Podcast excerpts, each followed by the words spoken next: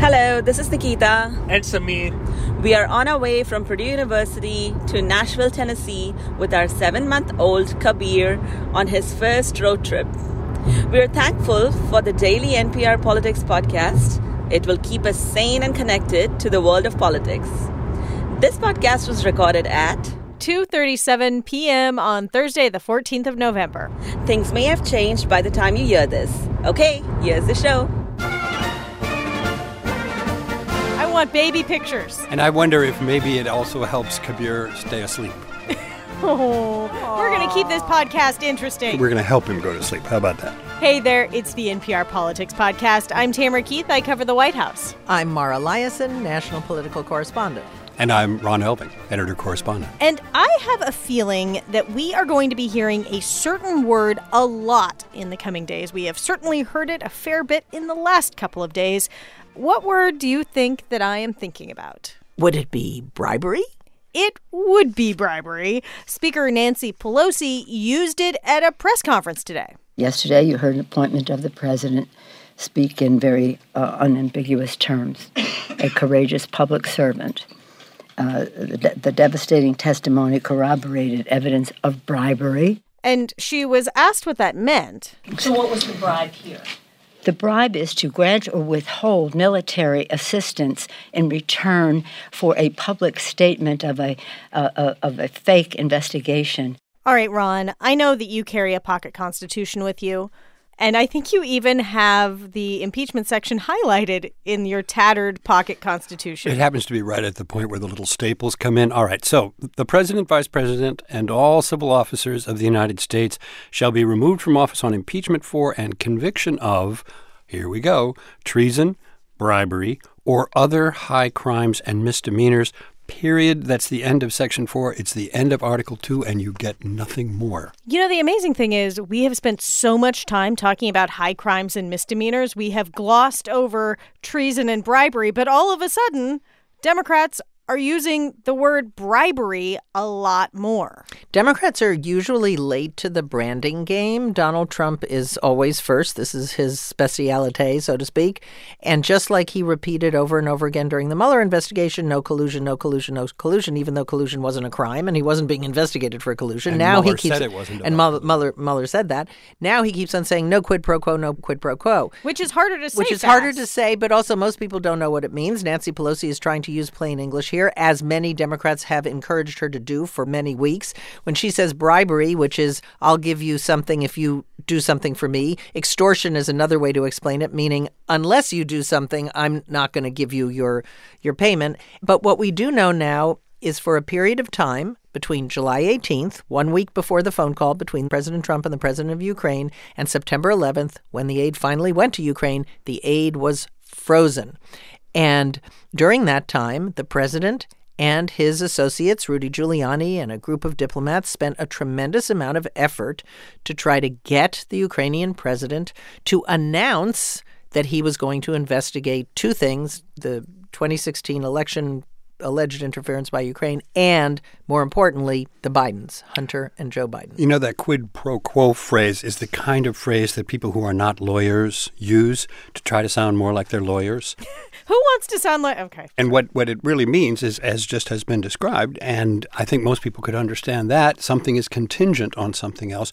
You can't have it until you do this. I think everyone has been through that with their parents, with their peers, with everybody they've ever had any sort of business with, and it's easily understood. And that's what we heard in the hearings this week. Precisely. What's really interesting about what happened yesterday is the Republicans went to great lengths to say that nothing happened. In the end, there was no investigation of Joe Biden, and the aid went to Ukraine. Democrats are trying to say attempted bribery or an attempted robbery is still a crime. Well, I, I, think it's also important to point out that this was not something over which the president had complete discretion, that he could just send this aid to Ukraine or not. This was aid that had been debated and decided upon in a bipartisan fashion, largely driven by Senate Republicans who really wanted it to get there, and a lot of other people in both parties, in both chambers. And it was in the budget, and it was part of the budget that was finally approved last winter, and it was part of the appropriation that had been passed by the House and Senate, and that by that agreement between the chambers and the parties, this aid was flowing, and the president had not indicated that he was against it previously, but it wasn't happening. It wasn't happening. And nobody knew at that point exactly why it wasn't happening, but they knew that the aid was not getting to Ukraine. So, is this focus on bribery as the charge?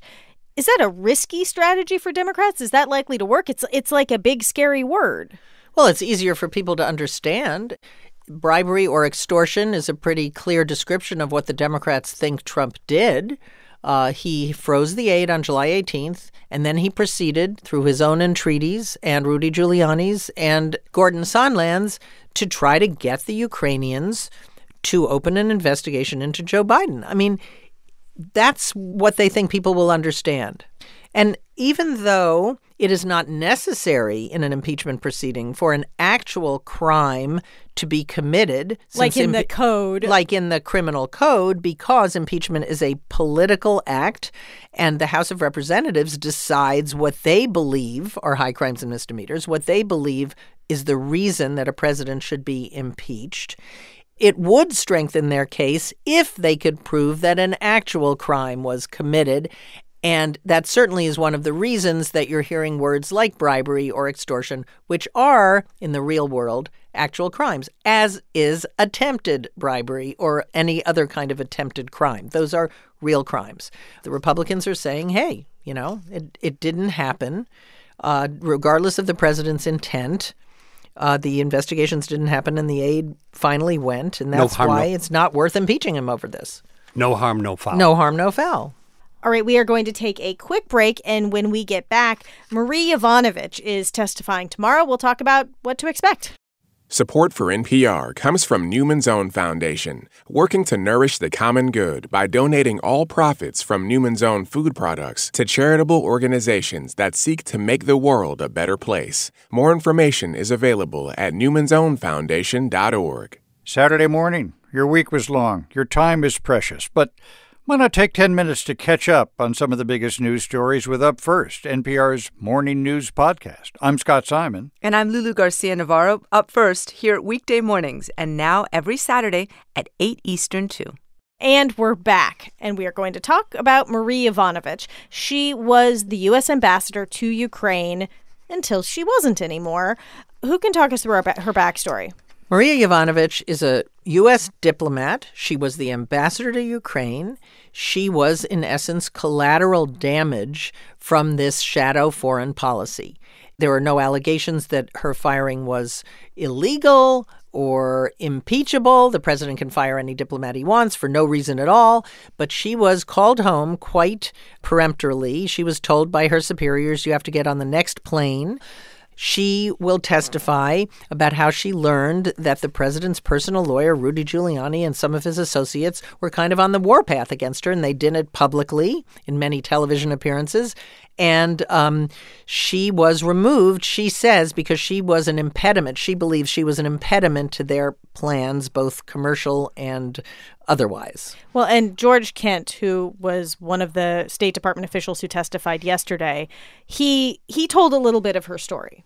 Over the course of 2018 and 2019, I became increasingly aware of an effort by Rudy Giuliani and others, including his associates Lev Parnas and Igor Fruman, to run a campaign to smear Ambassador Yovanovitch and other officials at the U.S. Embassy in Kyiv. And just a little note for our listeners who might be confused about Kiev Kiev is the Russian pronunciation of that city. Kyiv is the Ukrainian pronunciation, and the Ukrainians are very proud of their own language and want that city pronounced that way, and that's why diplomats do that. And then by May, she was out. During the late spring and summer of 2019, I became alarmed as those efforts bore fruit. They led to the ouster of Ambassador Yovanovitch and hampered U.S. efforts to establish rapport with the new Zelensky administration in Ukraine. And of course, we know from the rough transcript, the partial transcript of the July 25th phone call, that President Trump said that Ambassador Yovanovitch was bad news. Yeah, he did he call her a bad woman or well, something? he just was- said she was she was bad news and that she was going to be going through, Through some some things, whatever that whatever that might mean. But it implied that in some sense or another she was in trouble and that she was going to be in some sense or another, you know, facing some sort of legal challenge or professional challenge of some sort. What did happen, of course, was she was just removed from her post as ambassador because she had lost the confidence of the president, which is, of course, his prerogative. He can do that. But it was interesting the way he described her to his counterpart in Ukraine. So here's a question I have. Ron, you just said that firing an ambassador is totally the president's prerogative. So why are we hearing about this? What is she a a part of the main plot here or is what happened to her a side note? I do think Mara's point about collateral damage it pretty much goes to the heart of this.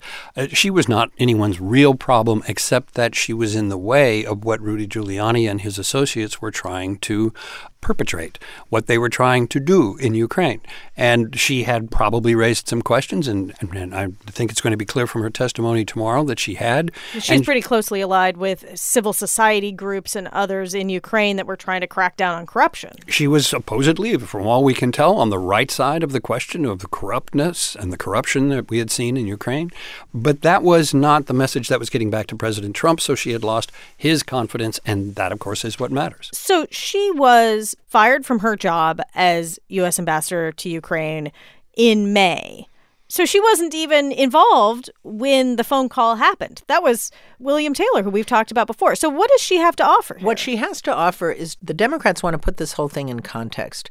She can describe the shadow foreign policy that was being conducted. She can explain a little bit about what was happening in Ukraine. There are all sorts of charges and countercharges of which Ukrainian prosecutor was corrupt.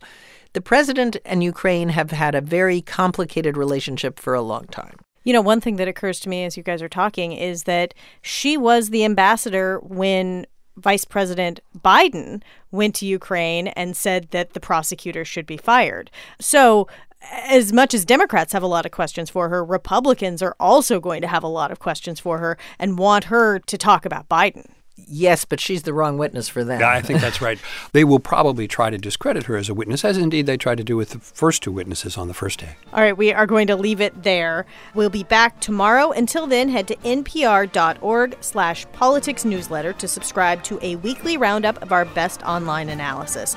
It'll show up in your inbox every Saturday to let you know what happened that week and what it all means. I'm Tamara Keith. I cover the White House. I'm Mara Liasson, national political correspondent. And I'm Ron Elving, editor correspondent. And thank you for listening to the NPR Politics Podcast.